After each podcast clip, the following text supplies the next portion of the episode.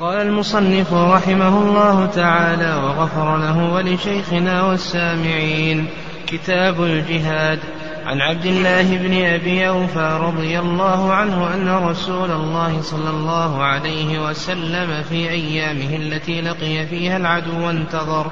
انتظر حتى إذا مالت الشمس قام فيهم فقال يا أيها الناس لا تتمنوا لقاء العدو واسألوا الله العافية.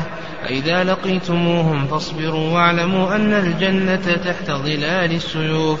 ثم قال النبي صلى الله عليه وسلم اللهم منزل الكتاب ومجري السحاب وهازم الأحزاب اهزمهم وانصرنا عليهم.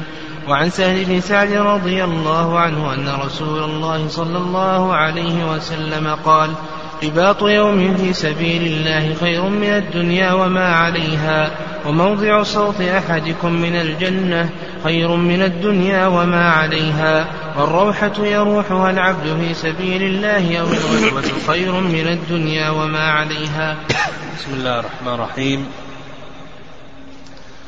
إن الحمد لله نحمده ونستعين ونستغفره ونعوذ بالله من شرور أنفسنا ومن سيئات أعمالنا من يهده الله فلا مضل له ومن يضلل فلا هادي له وأشهد أن لا إله إلا الله وحده لا شريك له وأشهد أن محمدا عبده ورسوله. قال المؤلف رحمه الله تعالى كتاب الجهاد. الجهاد لغة المشقة. نعم الجهاد لغة المشقة. وأما في الاصطلاح فهو بذل الجهد في قتال كفار إعلاء لكلمة الله عز وجل. بذل الجهد في قتال كفار إعلاء لكلمة الله عز وجل. وحكم الجهاد أنه فرض كفاية. والأصل فيه القرآن والسنة والإجماع.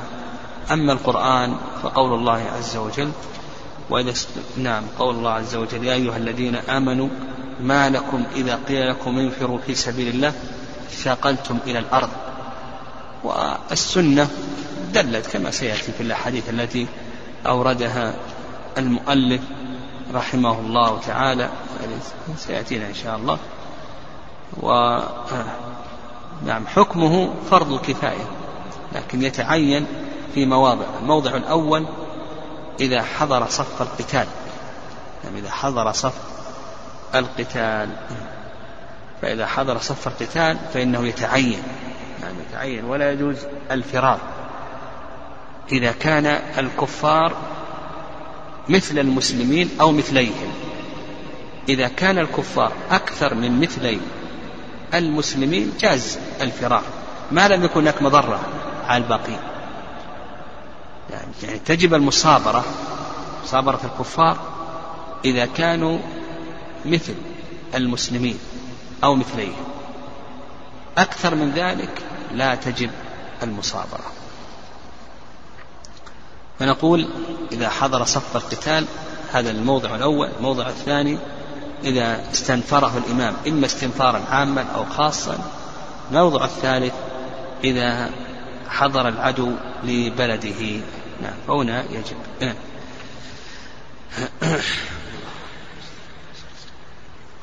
Hmm.